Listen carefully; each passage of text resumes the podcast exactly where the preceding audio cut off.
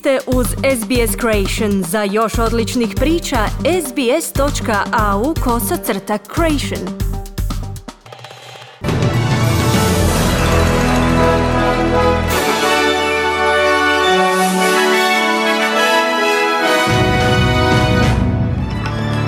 Danas u vijestima poslušajte. Tijekom razgovora s novinarima čelnik laborista Anthony Albanizi nije se mogao prisjetiti šest točaka iz programa nacionalnog invalidskog osiguranja.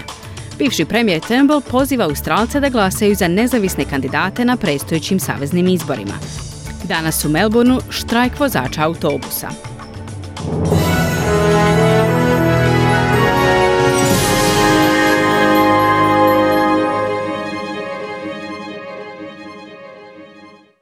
Slušate vijesti radija SBS na hrvatskom jeziku. Ja sam Mirna Primorac. Čelnik laburista Anthony Albanese brani se nakon što se nije mogao prisjetiti detalja politike nacionalnog invalidskog osiguranja svoje stranke. Razgovarajući s novinarima, gospodin Albanese se nije mogao sjetiti svih šest točaka stranačkog plana. What are the six points? The, the six points are what we will do in terms of was outlined by Bill Shorten. That we take pressure off people who are at the moment having their programs cut. What are the other five points, Mr. Albanese? We will put people. It is all Upravo ste čuli dio razgovora između Albanizija i novinara, u kojemu ga je novinar pitao da nabroji šest točki laburističke politike nacionalnog invalidskog osiguranja. Međutim, Albanezi nije znao odgovoriti na to pitanje. A na večer Albanezi u ABC-evom programu Pitanja i odgovori upitan za komentar te situacije. The point here, David, isn't some bureaucratic gotcha game. The point here is putting people back in charge of the NDIS. And, and, and, and at the Nije ovdje riječ o nekoj igri. Poanta je vraćanje ljudi na čelo NDIS-a i to u središte toga. I jedna od stvari za koje mislim da stvarno utuđuje ljude od političkog sustava je u potpunosti ta ideja da se politika radi o nizu zafrkancija i igri, kazao Albanezi. Aktivisti za prava životinja su oprezno optimistični u pogledu laborističke politike da zabrani praksu izvoza živih ovaca ako budu izabrani u vladu. Glasnogovornik laborističke stranke potvrdio je u izjavi za ABC da će ova vrsta trgovine biti zabranjena. Menadžerica za komunikacije i kampanje PT Udruge za etički tretman životinja, Angela Banović, rekla je za SBS News da izvoz živih životinja mora prestati kako životinje ne bi patile na svom putu u posljednje odredište. No gospođa Banović kaže da želi vidjeti jasan plan laborističke stranke. a promise isn't a plan. So Peter doesn't want to celebrate anything until we have that plan, and we need to ensure that this policy is not only um, will not only come to fruition but stick. Obećanje nije plan. Dakle, Peta ne želi ništa slaviti dok ne dobijemo taj plan. I moramo osigurati da se ova politika ne samo ostvari, nego i održi, kazala je Banović. Očekuje se da će premijer Scott Morrison objaviti predizborno obećanje od 108,5 milijuna dolara za pomoć u obuci dodatnih tisuću i pol zaposlenika vojske. Proširenje programa Defense Industry Pathways dovela bi do usavršavanja tinejdžera koji završavaju ili napuštaju školu u 14 regija diljem Australije. Učenici će dobiti nacionalno akreditirani certifikat te će se osposobiti s praktičnim iskustvom u različitim obrtima kao i vještinama u inženjeringu, upravljanju projektima i logistici te kibernetičkoj sigurnosti. Gospodin Morrison će predstaviti mjere u Pertu gdje danas vodi kampanju. Bivši premijer Malcolm Turnbull potiče Australce da glasaju za nezavisne kandidate na predstojećim saveznim izborima. Sydney Morning Herald izvještava da će gospodin Turnbull danas održati govor na večeri u klubu Washington na američkom sveučilištu Harvard. Očekuje se da će kritizirati saveznu vladu zbog nedjelovanja u klimatskim promjenama, te ukazati da su umjereni članovi marginalizirani otkako je on 2018. napustio stranku.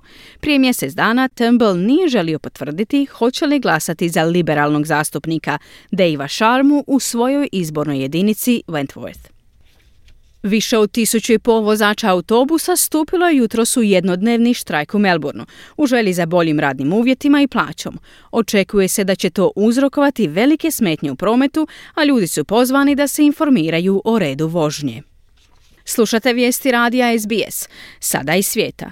Izraelski premijer Naftali Bennett rekao je da se ruski predsjednik Vladimir Putin ispričao zbog komentara svog ministra vanjskih poslova koji je izjavio da je Adolf Hitler ima židovsko porijeklo. Ruski ministar vanjskih poslova Sergej Lavrov ranije ovog mjeseca je rekao da Hitler ima židovske korijene, što je Izrael opisao kao neoprostivu laž koja umanjuje užase holokausta.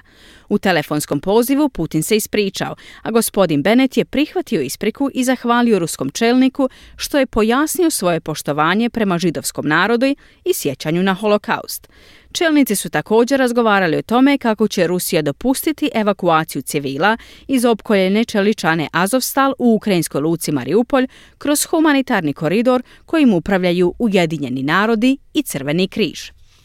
Novi konvoj Ujedinjenih naroda je na putu za Ukrajinu kako bi evakuirao civile iz Čeličane Azovstal u nakon izvještaja o teškim, krvavim borbama u opkoljenom postrojenju, gdje mnogi civili još uvijek ostaju zarobljeni u podzemnim tunelima i bunkerima. Ruski predsjednik Vladimir Putin rekao je izraelskom premijeru Naftaliju Benetu da ostaju privrženi dogovorenom trodnevnom prekidu vatre kako bi se omogućila evakuacija civila. No ukrajinski borac koji je rekao da je bio skriven u ogromnom kompleksu optužuje ruske snage za probijanje obrane elektrane treći dan za redom. Slava Ukrajini! Još jednom su Rusi prekršili obećanje o primirju i nisu dopustili evakuaciju civila koji se i dalje skrivaju od granatiranju u podrumu Čeličane Azostal. Pozivamo svjetsku zajednicu da evakuira civile i osobno apeliram na zapovjednika da se brine o ranjenim vojnicima koji umiru u agoniji zbog neodgovarajućeg tretmana. Treba i pružiti priliku da se evakuiraju tijela stradalih vojnika kako bi se Ukrajinci mogli oprostiti od svojih keroja. Kazao je Svjatoslav Palmar, zamjenik zapovjednika pukovnije Azov. Dužnosnici Svjetske zdravstvene organizacije kažu da je pravi broj umrlih od pandemije COVID-19 blizu 15 milijuna. To je više od dva puta od službenog broja smrtnih slučajeva od 6 milijuna. Brojke uključuju osobe koje su izravno umrle od posljedica zaraze koronavirusom ili od utjecaja pandemije na zdravstvene sustave, poput onih koji nisu mogli potražiti liječenje kada su bolnice bile preplavljene pacijentima sa COVID-19. Tehnički službenik Svjetske zdravstvene organizacije iz Odjela za podatke i analitiku William Semburi kaže da je većina dodatnih smrtnih slučajeva koncentrirana u jugoistočnoj Aziji, Europi i Americi. Globally, we estimate 14.9 million excess deaths associated with the COVID 19 pandemic by 31 December of 2021. So this estimate ranges from 13.3 million Globalno procjenjujemo 14,9 milijuna smrtnih slučajeva povezanih s pandemijom COVID-19 do 31. prosinca 2021. godine. Dakle, ova procjena se kreće od 13,3 milijuna do 16,6 milijuna. Svjetska zdravstvena organizacija je tijekom tog razdoblja prijavila 5,4 milijuna smrtnih slučajeva od COVID-19, kazao je Semburi, te navodi da zemlje nižeg srednjeg i višeg srednjeg dohotka čine 81% ovog broja. Izraelska policija priopćila je da su najmanje tri osobe ubijene, a nekoliko ozlijeđeno u terorističkom napadu u gradu Elad. Postavljene su blokade na cestama kako bi se uhvatili napadači koji su navodno pobjegli s mjesta događaja. Vlasti kažu da se incident dogodio na dan neovisnosti Izraela nakon niza uličnih napada u Izraelu posljednjih tjedana. Gradonačelnik Elada, govoreći na televiziji, pozvao je stanovnike da ostanu u kućama dok snage sigurnosti još rade na pronalaženju napadača.